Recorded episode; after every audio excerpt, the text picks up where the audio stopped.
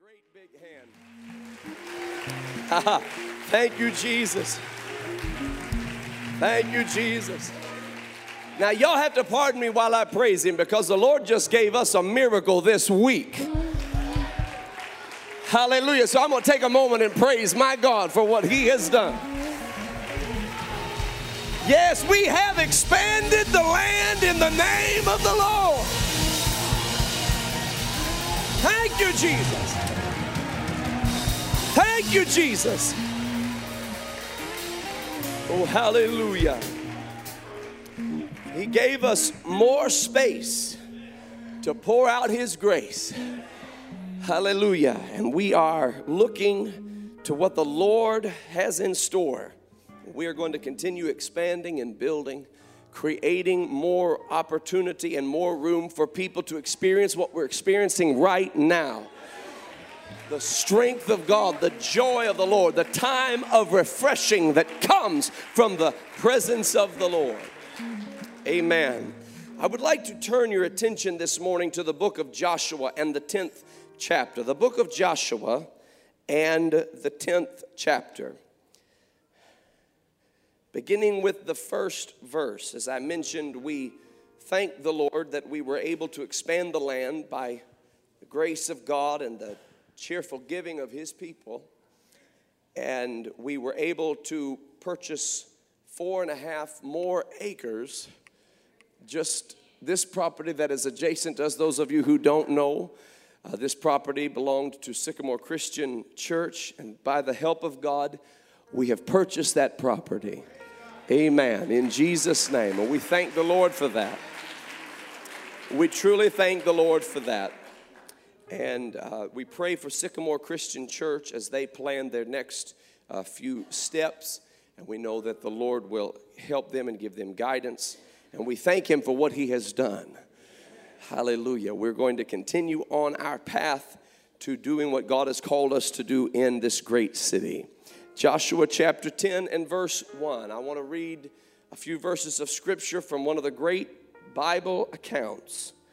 Verse 1 It came to pass when Adonizedek, king of Jerusalem, had heard how Joshua had taken Ai and had utterly destroyed it, as he had done to Jericho and her king, so he had done to Ai and her king, and how the inhabitants of Gibeon had made peace with Israel and were among them. That they feared greatly because Gibeon was a great city, as one of the royal cities, and because it was greater than Ai and all the men thereof were mighty.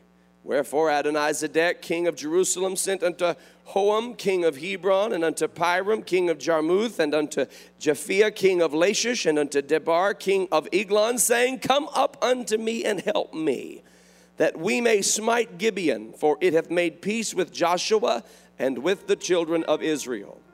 Therefore the five kings of the Amorites, the king of Jerusalem, the king of Hebron, the king of Jarmuth, the king of Lachish, the king of Eglon, gathered themselves together. And they all went up, they and all their hosts, and encamped before Gibeon and made war against it. The men of Gibeon sent unto Joshua to the camp to Gilgal, saying, Slack not thy hand from thy servants, come up to us quickly and save us and help us. For all the kings of the Amorites that dwell in the mountains are gathered together against us. So Joshua ascended from Gilgal, he and all the people of war with him, and all the mighty men of valor. And the Lord said unto Joshua, Fear them not, for I have delivered them into thine hand. There shall not a man of them stand before thee. Joshua therefore came unto them suddenly and went up from Gilgal all night and the Lord discomfited them before Israel, slew them with a great slaughter at Gibeon, and chased them along the way that goeth up to Bethhoron, and smote them to Azekah and unto Makkedah. And it came to pass as they fled from before Israel, and were in the going down to Bethhoron, that the Lord cast down great stones from heaven upon them unto Azekah, and they died. They were more which died with hailstones than they whom the children of Israel slew with the sword. Then spake Joshua to the Lord in the day when the Lord delivered up the Amorites before the children of Israel. And he said in the sight of Israel, Sun, stand thou still upon Gibeon, and thou moon in the valley of Ajalon. And the sun stood still, and the moon stayed until the people had avenged themselves upon their enemies. Is not this written in the book of Jasher? So the sun stood still in the midst of heaven and hasted not to go down about a whole day. And there was no day like that before it or after it, that the Lord hearkened unto the voice of a man, for the Lord fought for Israel.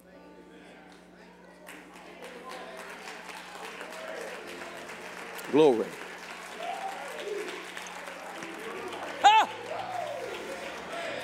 Hallelujah.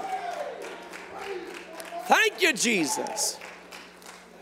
I want to preach by the help of the Holy Ghost this morning on this subject sunshine in the shadows.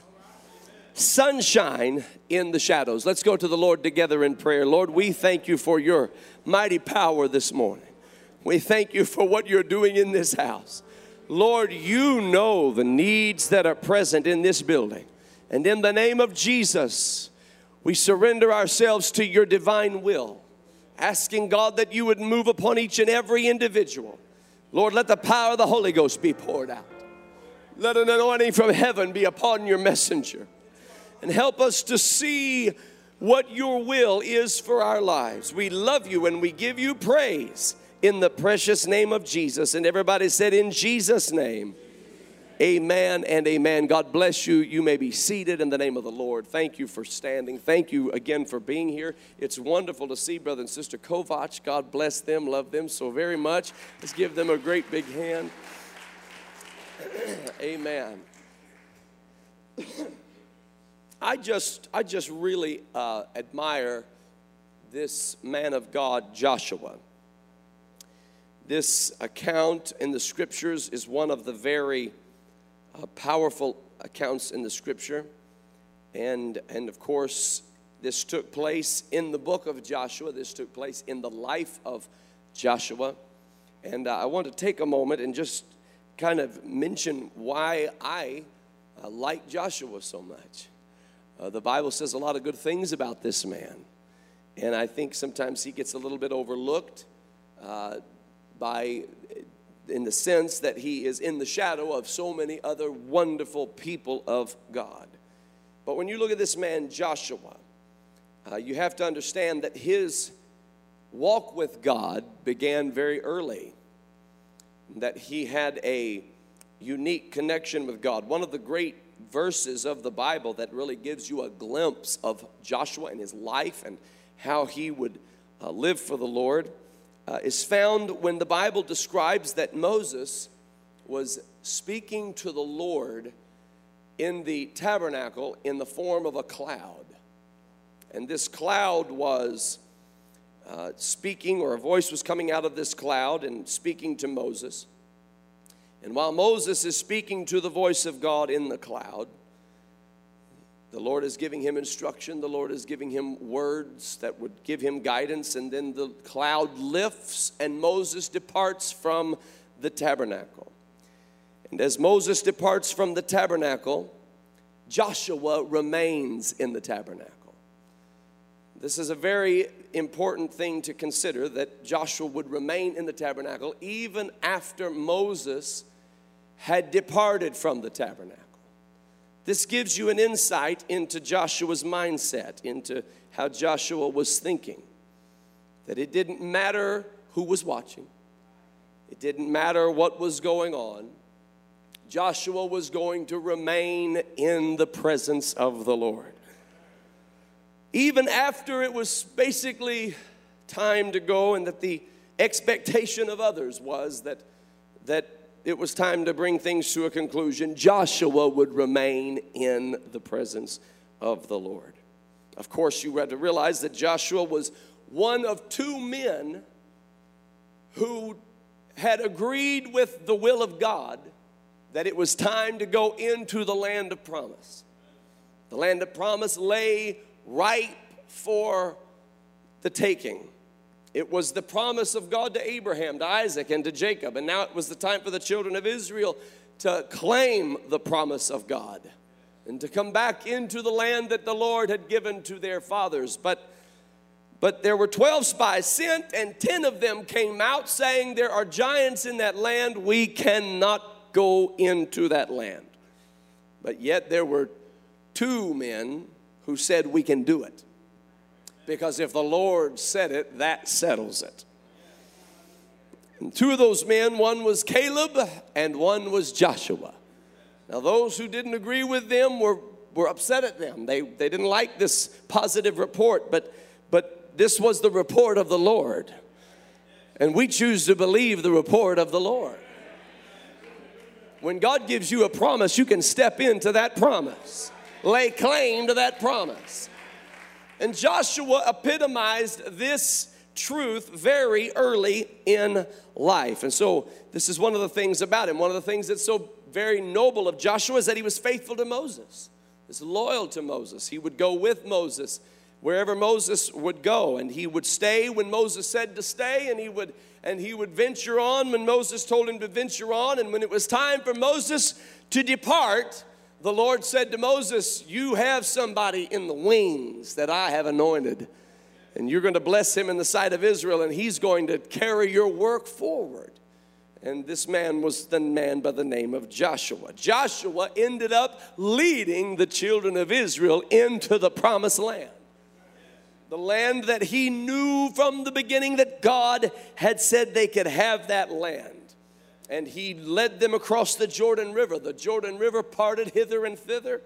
They walked through on dry ground. They went into the promised land. This was the work and the leadership of a man by the name of Joshua. Of course, one of the one of the things that I like so much about Joshua is his very name. You know people named Joshua. We've got Joshua's here. Brother Joshua Flynn was just playing the guitar a moment ago.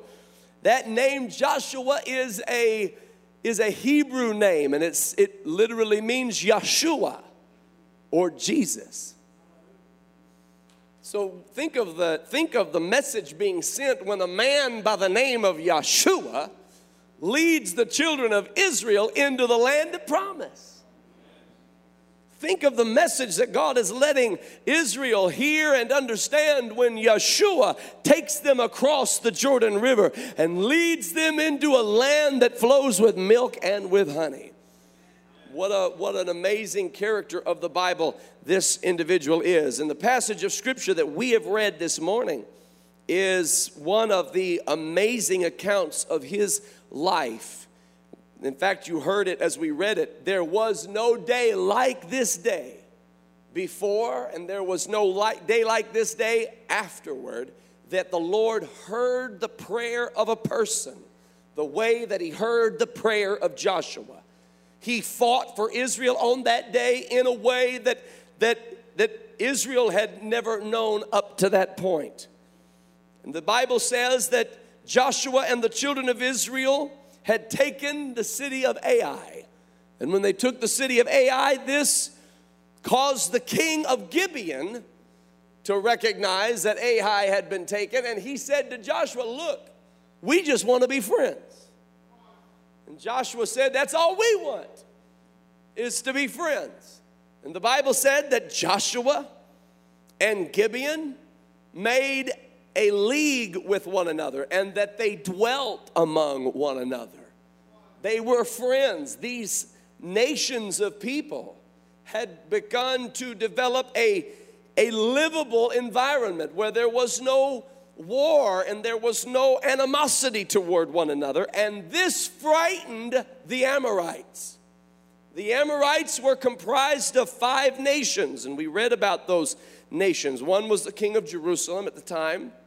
One was the king of Hebron, one was the, uh, the king of Jarmuth and king of Lachish, the king of Eglon, and these five kings heard that the king of Gibeon had made peace with Joshua and the children of Israel, and they decided that they would launch a war strike against the Gibeonites for making peace with Joshua and the children of Israel. Now, ladies and gentlemen, there is an anti Semitic spirit that has been in our world for a very long time. It is the same spirit that led the serpent or, or that, that possessed the serpent to tempt Eve in the garden. It is the same spirit that has caused that caused Ishmael to mock Isaac. It is the same spirit that caused Esau to want to kill Jacob. It is a spirit that says, I don't want the promise of God to be done in the earth. It is the spirit of Antichrist. And it breeds all sorts of bigotry and racism and prejudice and hatred and malice and wrath. And it was alive in this passage of scripture. Five kings looked at the city of Gibeon and said concerning the city of Gibeon, that they've made peace with Israel. We can't have them making peace with Israel. So all five kings have to launch a war strike against the city of Gibeon. And they did. They came up in numbers, they came up with force. Five armies, mighty nations that rose up against Gibeon, and Gibeon knew where to go. Gibeon called on Joshua and they said, We need you to come up. We need you to help us. We need you to save us. Come up quickly.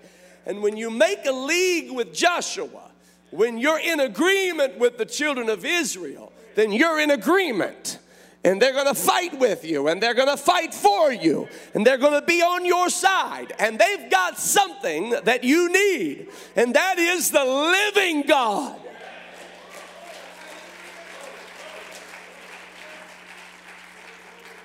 It is interesting to me. I was at a prophecy conference ministering this week in Maryland, and while I was there, Pastor Nathaniel Haney from Stockton, California, was also ministering. He made a great statement in his presentation. He said, he was speaking of Belshazzar and the desecration of the, of the vessels of the temple of the Lord. And he said Belshazzar was directly desecrating the God of Israel. He said, Have you noticed that the God that people mock is the God of Israel. Why weren't they mocking any of the other gods of the other nations they had taken captive? They had taken captive many nations, so many nations in their quest to rule and reign over the world. But when it came time to make sport, they made sport of the God of Israel. The reason is that there's one thing that distinguishes the God of Israel from every one of these other lowercase GODs. He is the living God.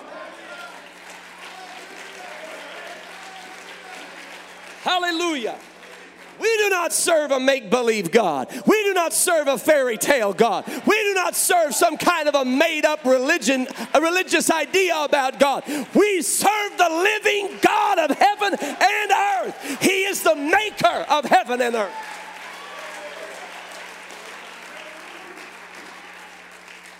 The devil doesn't even waste his time on the stuff he knows isn't real, but to try to deceive through mockery of the living God. And so this was the this was the reason that these armies rose up against Gibeon. They have made alliance with Israel. They must die. And so Israel rose up against these five nations who came in on the offensive. And Joshua and the children of Israel began to drive them back. The Bible says that the Lord discomfited those nations. Now, we're talking about Israel. Israel was never this major war machine. Israel was always and still is a small group of people. A small group of people who, by the grace and the help and the mercy of God, have continued to exist for thousands of years. And, and ladies and gentlemen, when they came at these five nations, they came with the understanding that the Lord is for us. And if God be for us, who can be against us? Even the world, if they want to describe a situation where there's an underdog who is trying to overcome what seems to be an insurmountable obstacle, they will refer to it as David versus Goliath. This is a Jewish historical account. This is a biblical Hebraic historical account of a Jewish boy who was up against the giant. His name was Goliath, and everybody else had cowered away. But David said, I come not against you with a sword or a spear. I come against you in the name of the Lord of the hosts of Israel. I love what David Ben Gurion said, the first prime minister of Israel, concerning the statehood of Israel. I love what he said. He said, It is not practical to live in Israel and not believe in miracles.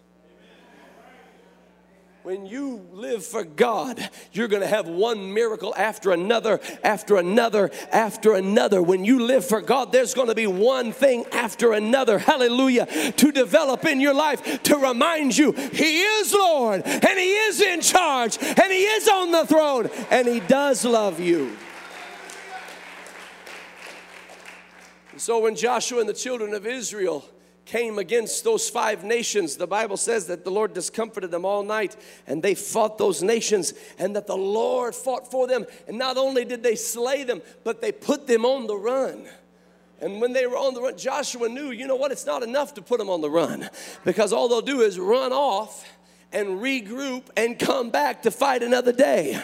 And ladies and gentlemen, a lot of times that's what we do. We come to church, clap our hands, sing our little song, get our shout on, and we put the devil on the run.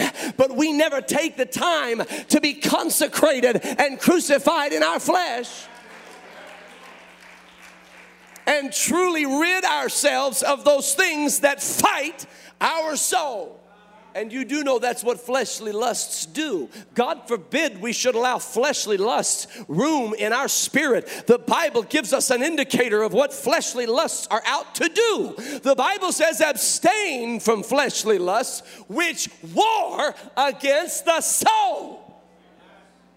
When you entertain fleshly lusts, you are entertaining something that wars against your soul. You know, that thing that lives forever it's warring. The lusts are warring against your soul. And Joshua didn't just put them on the run. Joshua and the children of Israel hunted them down, but they weren't by themselves. The Lord was fighting for them. And the Lord opened the heavens and he rained hailstones down upon those nations as they ran and fled. And the Bible says that more of them were destroyed by the hailstones than were by the sword of Israel. God will do infinitely more for you than what you will ever be able to do for yourself. He will do infinitely more. But the great miracle of this whole account is when Joshua needed just a few more hours in the day. The day was departing, and listen, when the darkness would fall, that that's when things would begin to go awry because the darkness created challenges that they weren't prepared to overcome. And so Joshua cried out to the Lord in the sight of Israel and said, Sun, stand thou still over Gibeon, and moon, stand still over the valley of Ajalon. And the Bible says that something happened that never happened before or since, but it time stood still and the sun stayed right where it was, and the moon stayed where it was, and Joshua and the children of Israel were able to operate at 11 o'clock and 12 o'clock and 1 a.m. and 2 a.m. and 3 a.m. like it was in the middle of the noonday sun, and God gave them the victory. Hallelujah we learn two things from this experience of Joshua and the children of Israel. One, we learned that if you let him, the Lord will fight your battles. I said, if you let him, the Lord will fight your battles and he'll do things you can't do for yourself. Hallelujah. And he has power that you don't have in and of yourself. If you really want the victory, let me remind you, it is not by might. Let me remind you, it is not by power. Let me remind you, it is by the Spirit of the Lord. The second thing we learned from this is that when God said, Let there be light, there was light. And there's nothing anybody can do about that. In the beginning was the Word, and the Word was with God, and the Word was God. The same was in the beginning with God. All things were made by Him. Without Him was not anything made that was made, and in Him was life, and that life is the light of men, and that light shined in the darkness. That light shined in the darkness. That light shined shined in the darkness, and the darkness comprehendeth it not. Glory, hallelujah. Glory, hallelujah. It's important that we understand that the devil's tool is darkness. It is the devil's deed to create a situation where there is darkness. And if he can cast a shadow of darkness over you and over your circumstances, then he can have an advantage over you. Darkness causes confusion. Darkness causes problems of inability to see. It causes ignorance, a lack of understanding, not knowing where you're walking, not knowing where your hands need to go, not understanding where the enemy is. He could be anywhere. He could be behind you. He could be to your left or to your right. He could be directly in front of you. When you're in darkness, you're at a disadvantage to the enemy but my God said, I am the light of the world. Can I remind somebody that the Lord is my light and my salvation? Can I remind somebody the Lord is the strength of my life?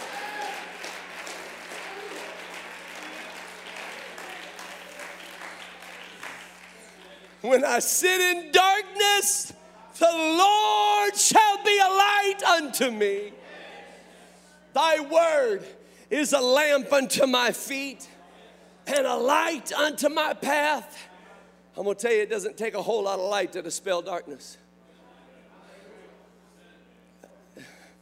I'm gonna tell you, I'm gonna tell you, it's amazing what just a little bit of light will do.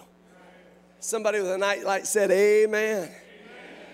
You know what I'm talking. I used to like a night light because I didn't I didn't want to go to bed in the dark.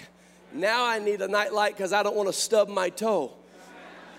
You don't know pain until you've stubbed your toe and you weren't expecting it to happen.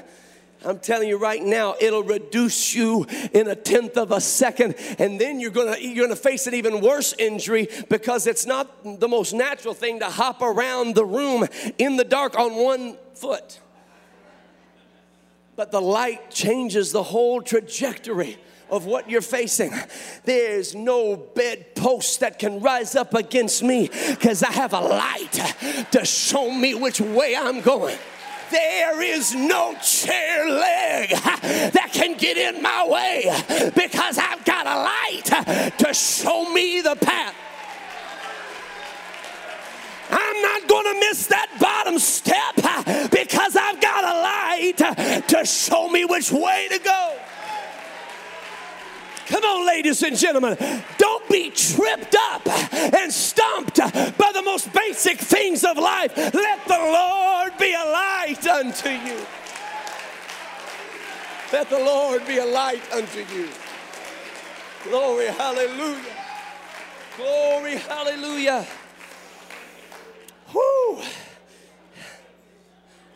Hide it under a bushel? No. I'm gonna let that light shine. I don't care what the bushel is, it's got to come off of the light that God put in my life.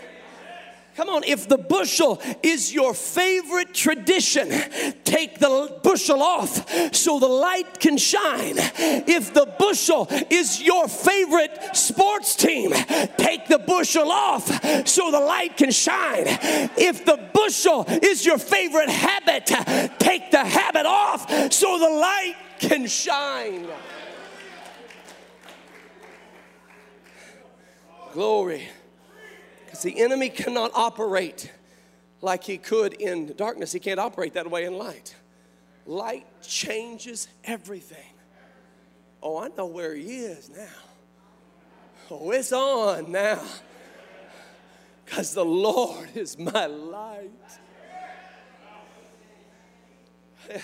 Israel, I need you to come help me because I don't have the light like you've got the light. Let me just say this, ladies and gentlemen. Some of you have unsaved friends who call you when they need prayer. And you're thinking of them right now. They did it this week because they know you have a light. They know you're connected to the living God. They know you're connected to the power of His Spirit. Let the light shine. Let the light shine. Hallelujah. And dispel and drive back the darkness. I want you to know that that these are five kings and they came up against Gibeon. You know, they were fine with Gibeon before Gibeon linked up with Israel. They were fine. They were like hanging out, going golfing, just chilling with Gibeon. And then Gibeon links up with Israel. The moment that Gibeon said, We will make a league with Yeshua, these five kings turned on them. I'm gonna tell you, I've pastored long enough to see that when people decide to serve the Lord, that's when stuff rises up against them. You know what I'm talking about? I mean, it's, it's sometimes you got to warn people because you're up here saying, He's a peace that passes understanding, joy in the midst of sorrow. There's no joy like serving the Lord. He's great, He's good, He's awesome. You're going to love it. This is the best life. This is the blessed life. This is the only way to live. And they said, I want it. And all hell comes against them. And you're like, Oh, I forgot to tell you.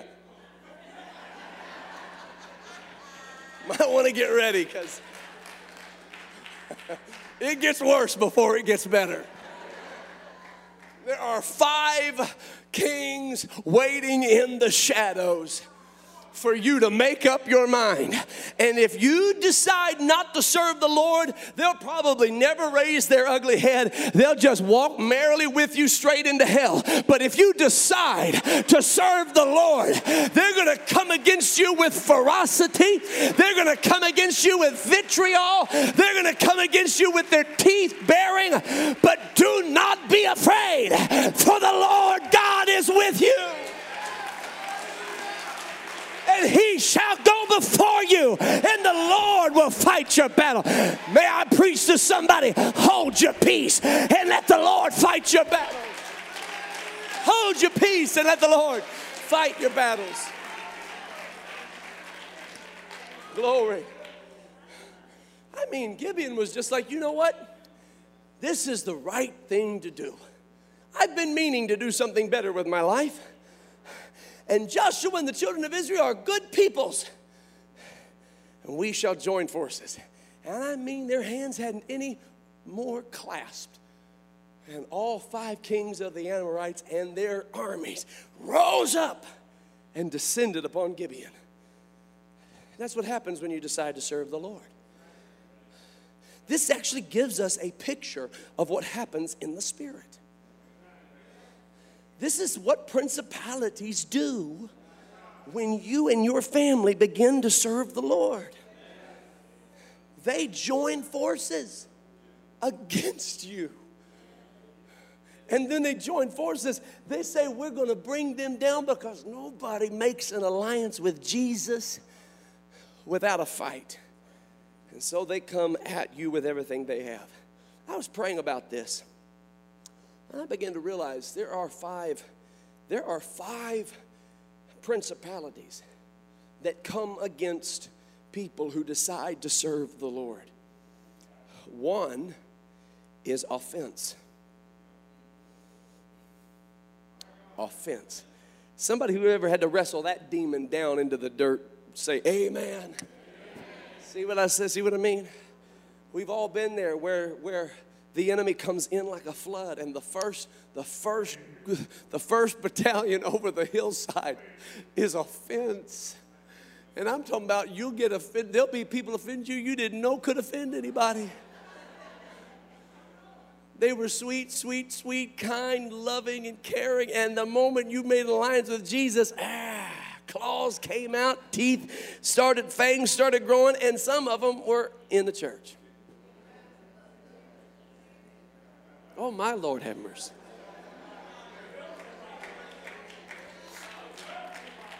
Hey, let me tell you something. Don't be deceived by the enemy and don't let him make you an agent of his. Come on, don't be a spy for Satan. You know, this is a haven of rest. This, this is a haven of rest. This is the heavenly Jerusalem. This is the city of our God. We don't need any spies for Satan trying to do the work of the enemy in the house of the living God and you got to catch it because it'll come up on you before you know it. He's so deceptive, and, and, and, and he'll just get up. He'll just get up on you and, and make you mad about something, and you'll lash out and say something, and before you know it, you realize, oh, I shouldn't have said that, shouldn't have done that. I think I was offensive. I think I was hurtful. In the name of Jesus, I rebuke you, Satan. I'm gonna go make it right with my brother, my sister. Offense will come, but don't be offended in Jesus' name. Don't let offense come against you and win the battle. He'll bring offense. In, within offense is also betrayal. These are soldiers in the battalion of offense. And one of the, one of the weapons that offense is known for is the weapon of bitterness. This is one of the most dangerous weapons that you could ever imagine. It's, it's kind of like chemical warfare you don't even know it's getting in you. You're just breathing it in like it's normal air, but it's a toxic, odorless fume. And it gets down into you and it roots. It's the Bible calls it a root of bitterness. It is a root of bitterness. It gets down and it tangles its roots around your emotions, around your nervous system it gets into your into your mind and starts to affect the way the neurons of your brain travel and it causes you to start having triggers and little things will set you off and you don't even know why. You're just bitter you're just mad you're just angry you're just bitter you're just resentful you just don't like them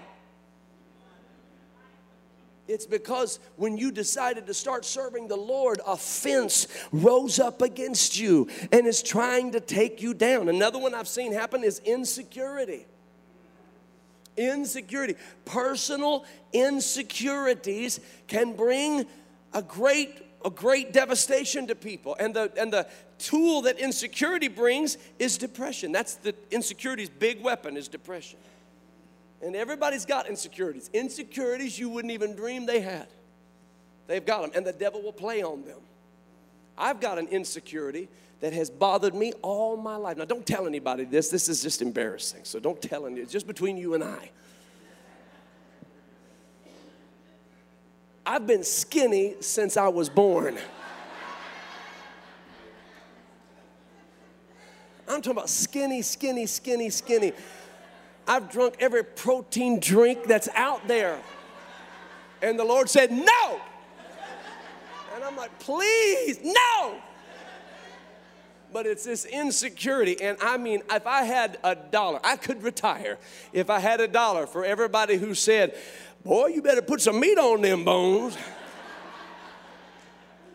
I could retire right now. Finally, I just had to own it and say, All right, I'm skinny and I'm doomed to be skinny forever, and I'm gonna just have to live with it and deal with it and cope with it. And you know what? Besides, in Jesus, I'm a new creature. I'm made exactly the way He wants me to be made, and you're made exactly the way He wants you to be made. God decided the world needed a me, and God decided that the world needed a you, and He made us in His image. Rejoice, for you are fearfully and wonderfully made.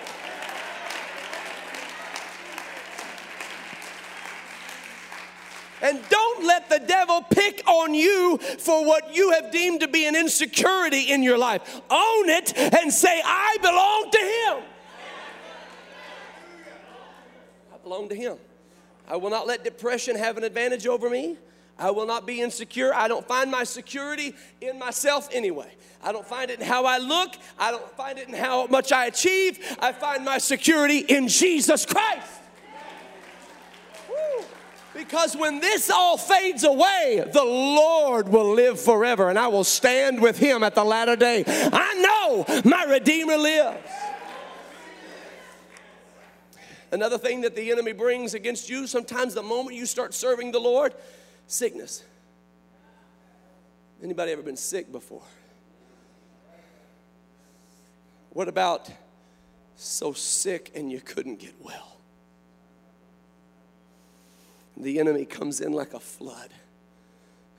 And sometimes the Lord even allows it to be a purging, refining fire for you. Sometimes the Lord allows it to be a thorn in your flesh for a little while because He's perfecting something in you and He's strengthening something that you can't see. The weapon that sickness brings is a weapon that is so cruel. It is, it is cruel and it's, and it's, you know, unlike insecurity and offense that are more like in the air chemical warfare. This is, this is just blunt, raw, in your face, tear you up. It's weakness. Do you know that's why we have to pray for one another? Do you know that's why we have to pray? Pray for the sick because the sick are so many times so weak that it is difficult for them to pray it is difficult for them to open up their mouth and pray to the Lord for their own healing. That's why when somebody is sick among us, we must pray for them because their weakness is attacking them to such a degree that they are being they are being destroyed in a way that they can't really fight back. That's when Israel comes up and says, "We will fight for you. We will stand on your behalf and fight with you and fight for you." My God, the Lord is looking for intercessors. If the church would pray as God has empowered us to pray, we would see a revival that would not stop. We would see a revival that would turn a city on its head because the Lord hears and responds to the prayers of his people. Don't forget the army of financial crisis. You know what I'm saying? Just when everything's going good and you're trying to listen to the Lord and obey the Lord and do the Lord's bidding and trying to serve the Lord, and all of a sudden, some financial woe comes out of the blue. Loss of a job, loss of income investment that begins to go bad, and the enemy is hot on your trail. And I've seen people try to do something for the Lord, try to stand up for the Lord, try to serve the Lord, try to do what the Lord wants them to do, and the next thing they know, the enemy has attacked their finances. Another enemy that comes against someone who tries to serve the Lord is the enemy of temptation. Temptation the weapon that temptation uses, and it's a, it's a, it's a vicious weapon because this is a weapon that actually it's not so much confrontational as it is it, it preys on the things you desire. And this this weapon is is very cruel and it's called lust. And people will be battling a temptation. Temptations they didn't even know existed, but when they tried to serve the Lord, here comes that temptation. And, and it, it fights against them with their own lust, the lusts of their eyes and the lusts of their flesh. Things that they want, things that their physical man would desire. And that temptation comes against them. Ladies and gentlemen, there is a way to deal with lust. And this is how the Bible teaches us to deal with lust. It's it's not very difficult. It's not very difficult, but you got to understand how important it is. The Bible says, flee. It doesn't say cope, deal, try to manage. Run for your life. Flee, flee, flee, flee. When lust hath conceived, it brings forth sin. When sin is finished, it brings forth death. Flee youthful lust. Temptation comes against you, financial crisis comes against you, sickness comes against you, insecurities rise up inside of you, offenses come at you from places that you least expected it. Do not fear. You have just signed an allegiance with someone who has the power over offense, over insecurity, over temptation in Jesus' name, over temptation, over sickness. By his stripes, you are healed Oh, in the name of the Lord, He'll come against that financial crisis in Jesus' name. I feel to say this in the Holy Ghost. Those who are fighting a financial crisis right now, give unto the Lord, and it shall be given unto you. When you surrender your first fruits in tithe and free will offerings, you are bringing the blessing of the Lord on your finances. Other people might suffer, but I'm going to tell you that the Spirit of the Lord will move on your 401k. The Spirit of the Lord will move on your CD, your Roth IRA. The Spirit of the Lord will move on your job and give you favor. Glory. Hallelujah. I just signed an allegiance with Joshua. I just signed an allegiance with Jesus. I just signed a pact with Jesus. I just repented of my sins. I just was baptized in the name of Jesus. I was just filled with the gift of the Holy Ghost. I don't have to stand here and fight this battle for myself. Come quickly, save us, help us. I'm going to tell you what, ladies and gentlemen, from where you may least expect it, Jesus will rise up for you and he will fight your battles. Hallelujah. The Bible says Joshua and the children of Israel came forth, but they didn't come by themselves. They came with the living God of Israel. And the Lord said, Fear not, neither be afraid, for I have given the city to you. You will have them, not a man of them will stand before you. Oh, hallelujah. And Joshua needed some extra time. And this is what you got to understand about the Lord with the Lord, the light never goes out. And Joshua knew that. Joshua knew that. He said, Sun, stand still. And the light stayed. The light never goes out with the Lord. It doesn't matter how dark the day, the light never goes out. Hallelujah. My, my great grandfather was, was uh, a great man of God. You've heard me talk about him the Lord filled him with the Holy Ghost in 1910, and he was a great pioneer preacher of the gospel and he preached new york city chicago los angeles and then he, he, went to persia where he was from. He preached the gospel. He faced so much persecution so much difficulty and, and so many uh, so many hostilities. He went into russia had to had to deal with the communist revolution that was that was so anti uh, pentecost and anti-church anti-christian and and his what he dealt with was just so unbelievable. And you've heard me talk about how the lord kept him and preserved him and gave him strength but one of the things i don't talk a lot about is the fact that that his his wife left him. She left him.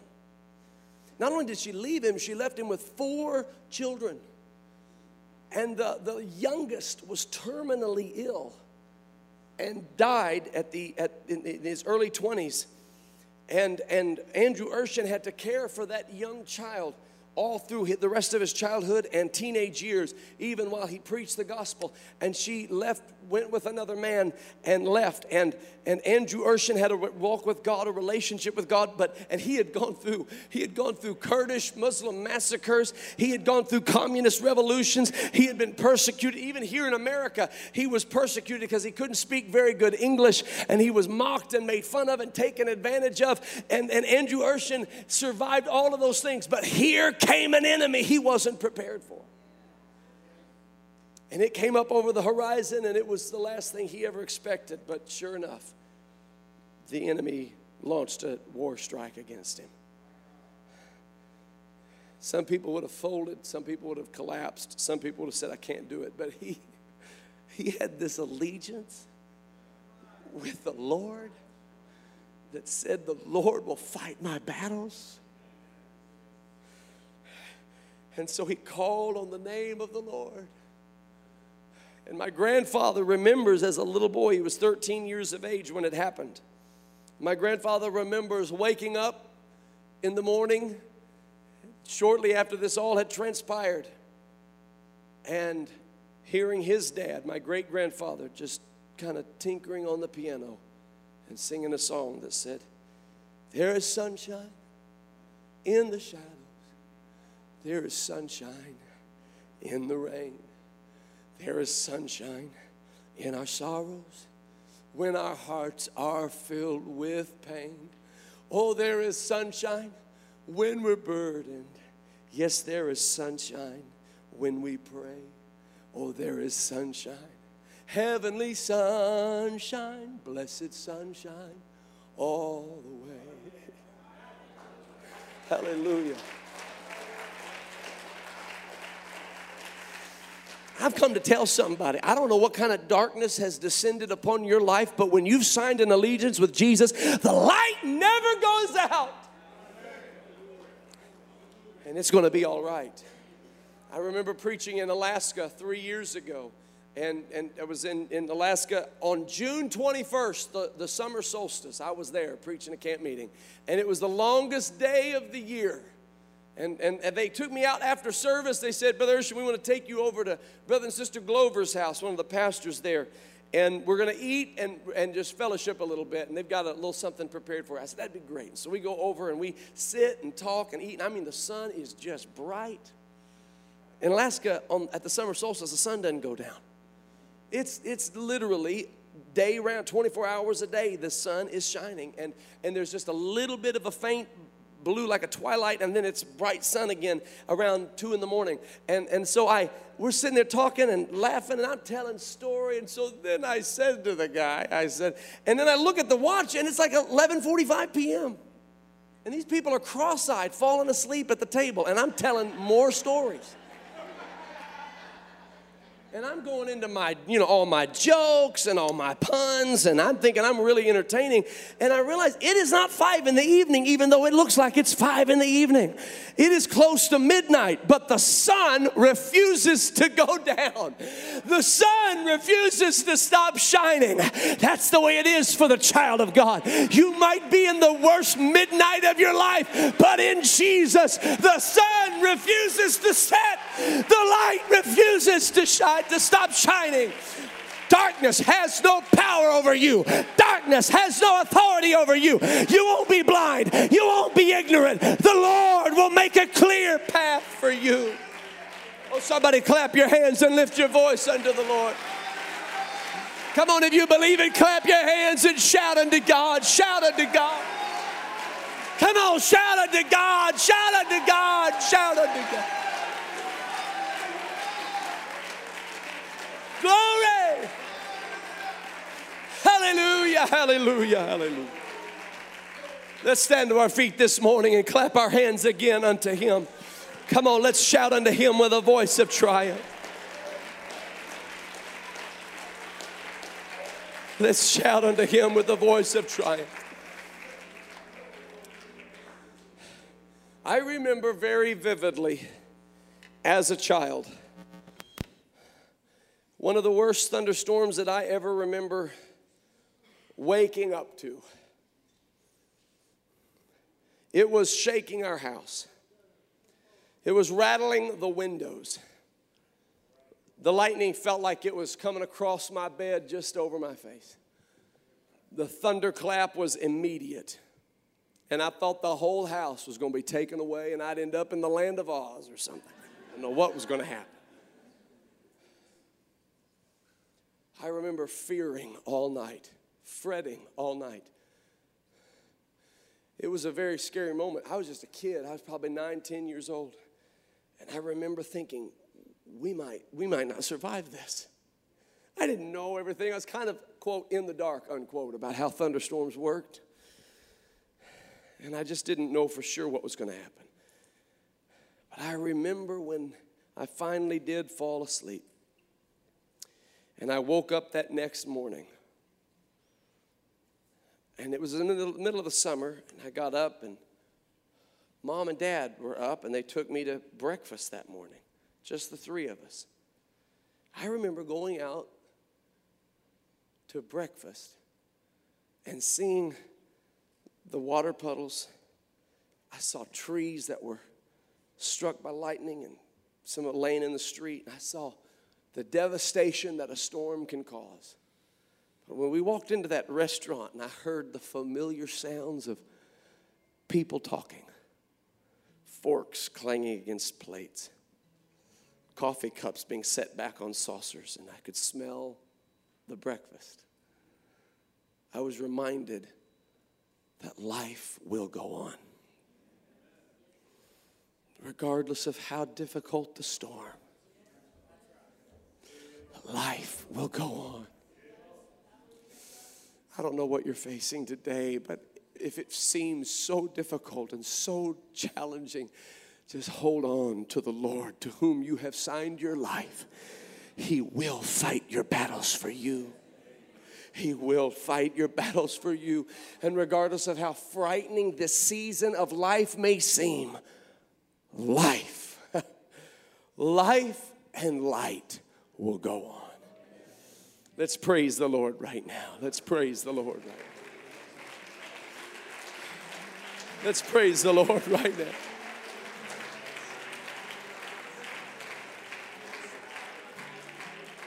I want somebody who's going through a difficult season. I want you to come forward right now. We're going to sing. This is Sunday morning. We need a touch from the Lord. If you need a touch from God, I want you to come forward right now and say, God, I need a brand new touch. Hallelujah. If you need the Holy Ghost today, I want you to come forward and say, Lord, I want you to fill me to overflowing with the power of the Holy Ghost. Come on, that's it in the name of Jesus. There you go. That's it. Hallelujah. Come on, somebody else. Somebody else, somebody else. That's it, that's it. God bless you. Come on, I need somebody to be real this morning and say, This is a challenging time of life for me. I don't know what's going to happen next. I'm not sure what the next day may hold. I'm going through temptations. I'm having financial struggles. Maybe some sickness has entered into my life. And I need Jesus to come and save me and help me. And I need him to do it quickly. Come on, somebody. This, this is the moment. This is the moment. This is the moment. That's it. Hallelujah. Hallelujah. In the name of Jesus. Yes, Lord. In the name of Jesus Christ. In the name of Jesus Christ. Have your way, Lord Jesus. Have your way, Lord Jesus. Have your way, Lord Jesus. I will be still. Yes, Lord. Know you. Woo. Thank you, Jesus.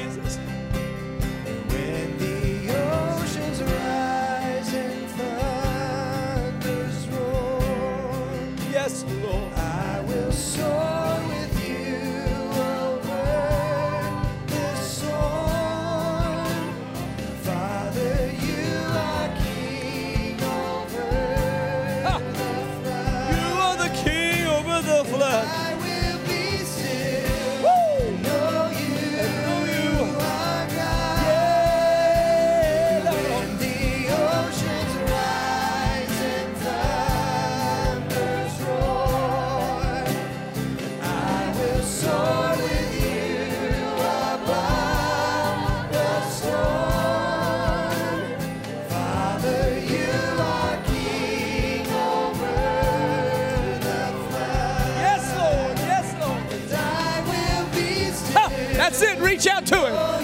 to Him. Lord, save us. Lord, come and save us. Lord, come and help us. When the oceans rise and thunders roar. Yes, Lord. In the name of Jesus.